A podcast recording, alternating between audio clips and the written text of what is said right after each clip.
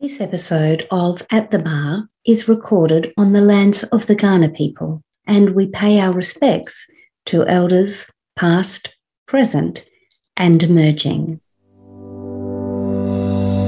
I'm Jane Grech, and welcome to At the Bar, a podcast about running a dance studio, the highs, the lows, and everything in between. As a dance studio owner, business coach, leadership expert, and the founder and author of Dance Step, a dance student teacher education program, my mission is to educate, encourage, and empower all I serve. Each week, I'll share a mixture of solo episodes and interviews, sharing ideas, hopefully making you smile, and reminding you that you are not alone. So, what are we waiting for? Join me at the bar. Today's episode is brought to you by my next group coaching workshop, which is held on September the 20th. It's a Tuesday, as always, at 12 pm Australian Eastern Standard Time. It's about recruiting your dream team. So, we're going to be looking at how to find the team that's going to best support your vision and your mission, and also make your life as easy as possible while serving your students.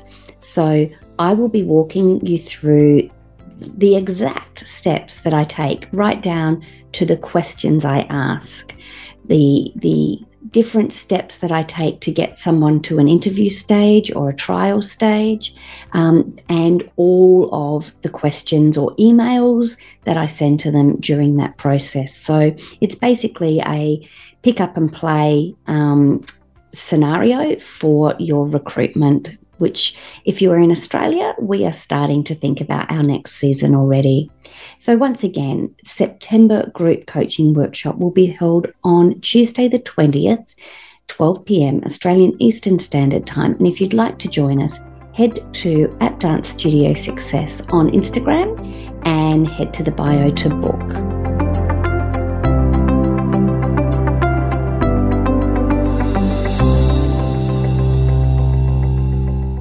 Welcome back to the bar.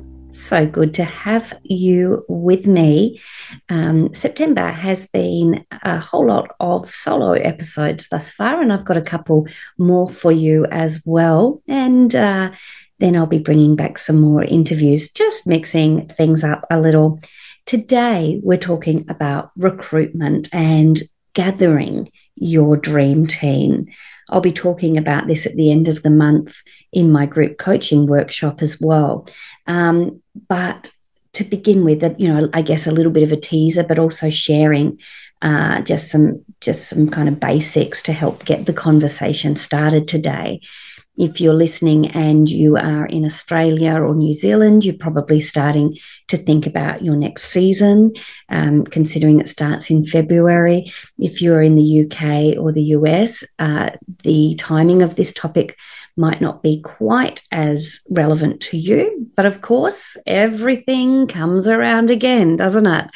And uh, quite often we are facing the same challenge at the end of each season, and that is who are we going to have teaching for us? Now, obviously, as the author and founder of Dance Step, it would be remiss of me not to mention that as a recruitment tool. It's great to be able to grow your team from within. And although Dance Step is a dance student teacher education program, I know it offers a really solid foundation for many students to then go on after completing their time as a student teacher to then go on and take the responsibility of teaching some classes themselves. Of course, the best solutions are often not the most uh, quick or fastest solutions. And that would be the case for Dance Step as well. Currently, it's a six level program um, and can take a number of years. And like I said, it's not meant to spit out a dance teacher at the end, it's meant to make a really good student teacher. Um, but the benefits of having a consistent um, pool of people coming up are amazing. I've had Dance Step in my studio since um, I don't even know now, I think 2010. And I've been able to really mentor and coach some of those um, students into great teachers. And yeah, it's a slow burn, though. It's a slow burn. What about if you have a spot that needs filling now and you none of your student teachers are ready or maybe you don't have a student teacher program let me help you with that but you have a problem now a space to fill now that's what we're talking about today and recruiting dance teachers so the first I guess, reminder. It's not a to do or a strategy, it's just a reminder. And that is to never act out of desperation. I have found the times that I have been desperate and just kind of hired the next thing that walked past, it has had flow on effects. It might have damaged my team culture, it might have damaged my community culture. They might have, um, you know, by doing that damage, by challenging the culture and the way we do things, they may have caused conflicts between uh, me and them. They may have caused conflicts between a parent and them who, um, you know, might be thinking, oh, this is a little bit outside the norm of the kind of teacher that we have experienced here in the past. And so, yes, you might get that teacher in there and, and think that that's a solution to your problem. But quite often it can just be the beginning of more problems. And look, it is really stressful having a gap in your timetable and no teacher for it. You know, you've got these classes. Um, quite often, as the dance studio owner, we find ourselves stepping in, stepping in, stepping in, and then wondering why we don't have enough time to do our own work or and or we are so completely burnt out that all the joy and all the all of our why we became a dance teacher is being sapped away and uh, been there too got that trophy as well um, certainly i do and will step in to a class if if i need to while i'm finding a teacher but i, I try not to make that my long-term solution to the problem but yes definitely the times i've acted out of desperation have bitten me on the bottom. Another little, um, I guess, comment worth making is about hiring hard and managing easy. So this really flows on to that which I've just said. Make it difficult for people to get a job for you. Get them to jump through a few hoops. And I know it sounds counterintuitive when you desperately want someone. And at the moment, there is a skills shortage, not just in our industry, but right across the board. And perhaps it feeds this scarcity mindset. You know, there's not enough, so we could just take what we can get. Um, and you might lower your standards and perhaps not put put prospective teachers through the same kind of um, loopholes that uh, not loopholes, but you know, I guess pathways that you you would have in the past try not to fall into that trap um, because, again, it, it just goes back to that act of desperation and settling for less than you deserve and your students deserve. So, hiring hard, what does that look like in, in the studio setting? Well, for me in the past, it's it really is um, making them jump through a few few hoops. I will talk to them on the phone before I will get them in face to face. Once I've had them in face to face, I will get them chatting to somebody else in my business as well, because it's not just me that needs to work with this teacher. I'll get them in for a class and see how they interact with the students. If throughout that process of, you know, speaking to them, getting them into class, there are red flags that start to pop up, don't ignore them um, our brain is so good at convincing us to believe whatever it wants us to believe. And it's like, oh, yes, I see this, but that'll be okay because of this. Or mm, they perhaps their movement selection wasn't completely appropriate for that age of student. But that's all right. I can coach them. Um, yeah, I mean, sometimes those things are true, and definitely you can make the decision about how much you want to coach somebody, but you're not going to change people either. So, this leads into my next point, which is about being unapologetic about what you're looking for and stay true and stand firm in your values. When I started to do this, the quality of my applicants increased because in any advertising material I put out, I really created a picture of what the studio looks like and how that might be different to another studio. And so there was an element of self selection there as well. The people who couldn't see themselves in that environment because the values that I hold are different to those which they hold wouldn't bother applying. And so try and be quite specific and detailed and create a picture about your studio because it will save you time. Yes, the number of applicants that you receive may decrease, but the quality and the alignment in terms of your your studio is going to increase. And of course, that's going to save you some time in, in, that you're not going to be interviewing people that really, at the end of the day, can be through um, part A, part B, and then part C in the studio. And you realize, oh, actually, no, they're not. They're not aligned.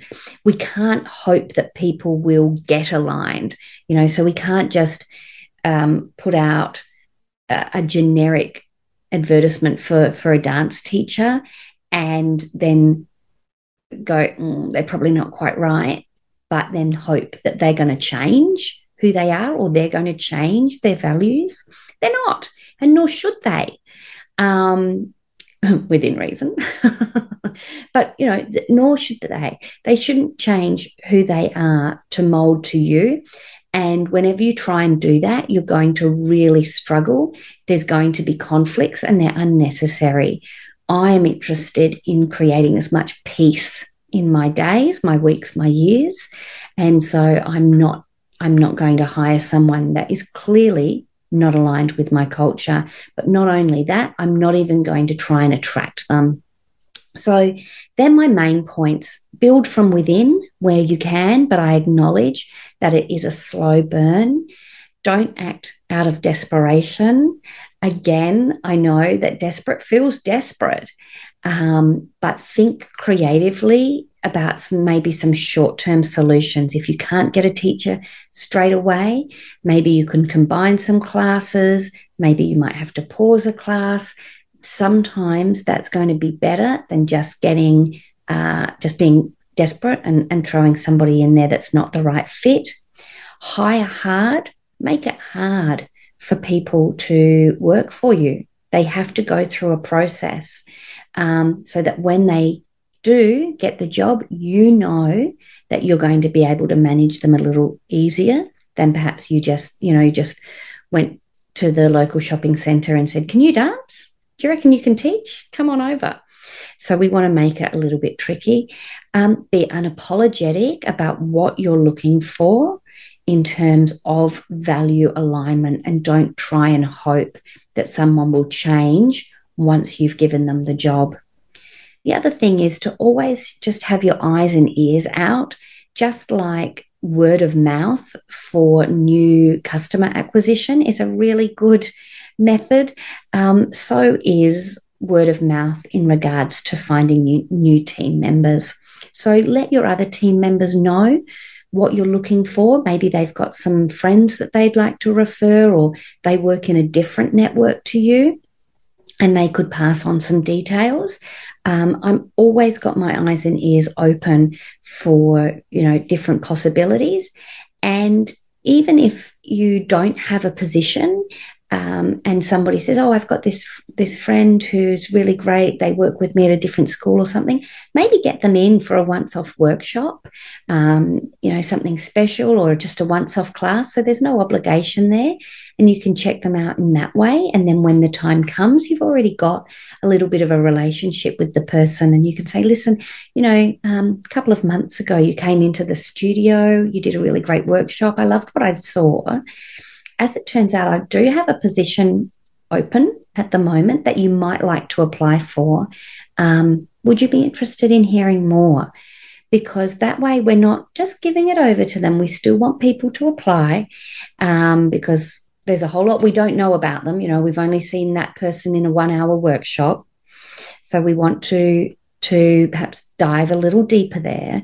Um, but that's a really good way of just kind of keeping keeping your pipeline full and and not leaving it to the last minute.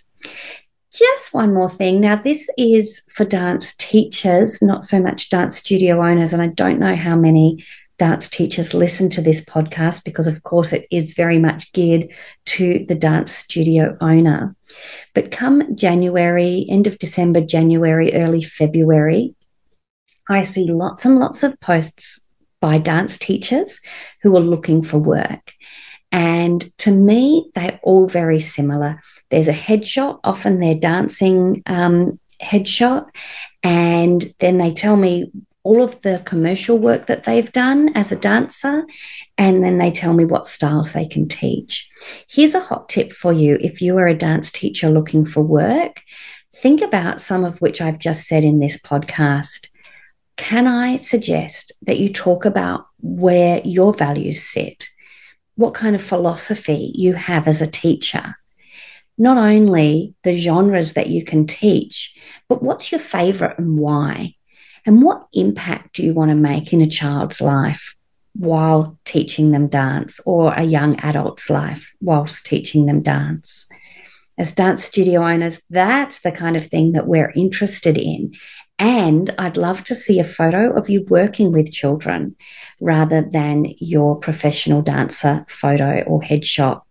So sell yourself, um, absolutely, but make it relevant to the context.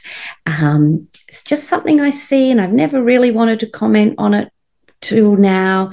But now seems like a good time uh, since we're talking, you know, how we're going to look, what we're looking for um, in dance teachers.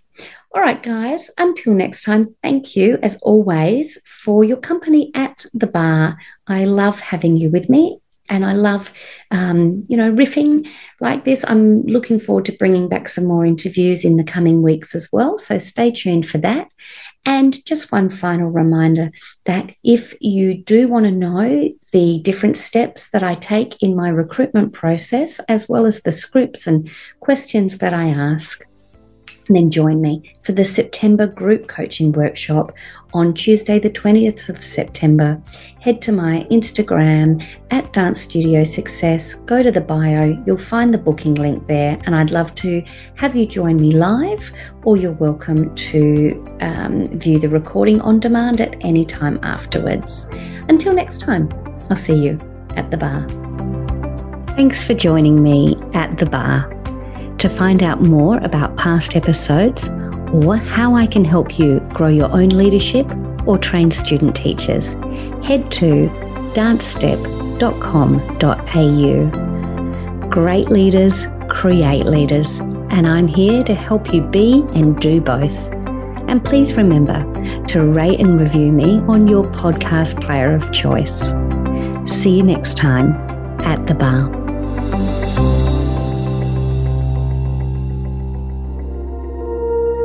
You've been listening to another Morgan Media production.